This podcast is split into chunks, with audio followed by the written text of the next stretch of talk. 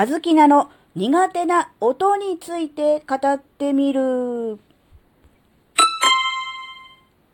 あずききなこがなんか喋るってよ。この番組は子供の頃から周りとの違いに違和感を持っていたあずきなが自分の生きづらさを解消するために日々考えていることをシェアする番組です。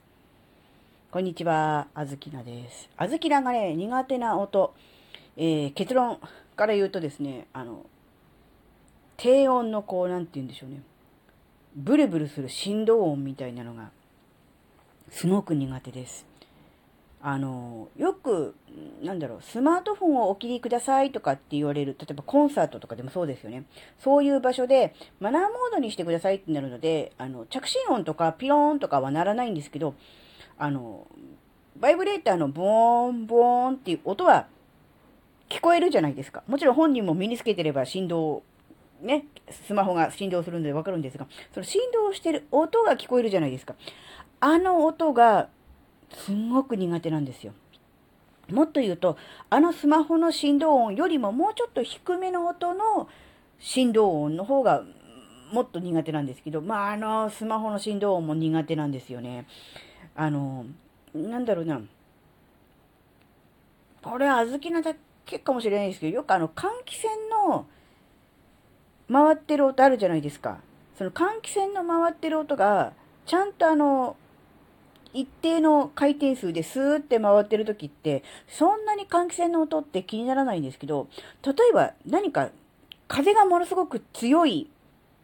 時に換気扇を回したりとかすると、その風向きとか風の強さの関係ってなんか変な音しませんか？明らかにガラガラガランとかっていうそういう変な音じゃなくて、なんかブーンみたいな、なんだろう。イレギュラーな音がすが入ってる時あるじゃないですか。あれが本当に苦手なんですよ。なんかあの、耳障りなんですね。で、なんでその音が嫌いなのかはよくわからないんですが、あの、すごくその低音の振動音が苦手なんですね。でも、あの、まあ、あずきのバイオリンやってるからそうなんですけど、チェロとかコントラバスとかの、ああいう振動の低い、低い、あの、弦の振動とかは全然嫌じゃないんですよ。あれは多分楽器としてちゃんと音として出してるから、なんだろう、変な雑音とか変なのがないから嫌じゃないんでしょうね。多分そうじゃなくて、日常生活の生活音の中での低音の振動音に対するちょっとこう耳障りだなとか気になるなみたいなね。ちょっとね、なんでしょう。心のお、すごい奥の部分がこう、ぐっとこう、なんでしょう、も、ざわっとするんですよ。なんかこう内臓をぐっと持ち上げられたかのようなっていうか持ち上げられたことないからわかんないんですけど、そんな感じでう、ってくるんですね。もしかしたら、あずきなと同じようなことで、そうなん、あの、低音の振動音めっちゃ苦手でね、なんかうちの換気扇、時々変な音するから嫌なのよとかってあるかもしれないですけど、もしかしたら、そういうものに対する何かこう感受性というか、うん、敏感で、嫌だなって思うのかもしれないですね。人によっては低音ではなくて高音の方が、えー、高い音の方のが苦手っていう人もいると思うんですよ。例えばですけど、バイオリンの特に高音部、上の方、上の方って言ってもわかんないか、あの高い音は、やっぱりね、40何パーセント、例えば半分近くの方が苦手意識があるようですね。ま確かにあの、プロの方とかの演奏で上手な方の高音は本当に伸びやかで、本当にあの綺麗な本当にあの理想的な音が出るのでもちろんね綺麗なんですけどそうじゃないまあ我々も含めてまあ初心者とか素人の、えー、効能とは本当にあのもうキンキンしてしまってこう耳耳障りな感じになるんですね。なのでそれも含めてそういうバイオリンの高音の音がちょっと苦手という人は、えー、一定数しかも少数じゃないですね40何パーセント50%近くですからもうかなりの人数の方が、が実は苦手っていう方が多いので、実はあの高音の方がね、高い音の方が苦手っていう人が多いのかもしれませんが、あずきなは基本的には高い音に対してはそこまであの嫌ではないです。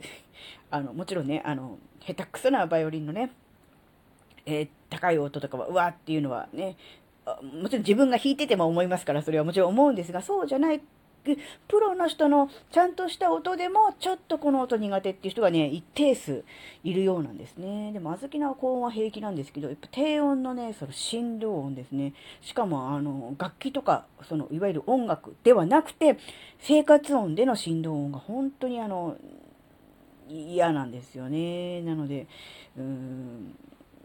スマホの、いわゆる、なんだろう、バイブレーションっていうんですかね。あの、マナーモードのスマホも実は嫌なんです。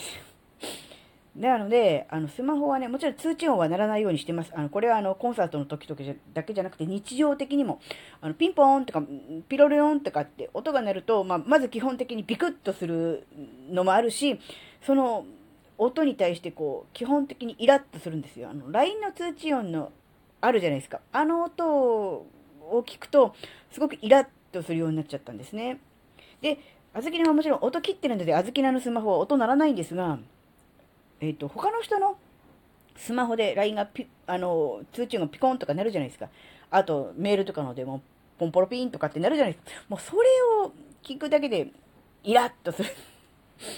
だ 自分のだけじゃなくて他の人の通知音もイラッとしてしまうぐらい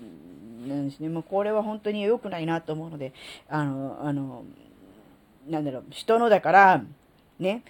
それは人のだからって、ね、うん、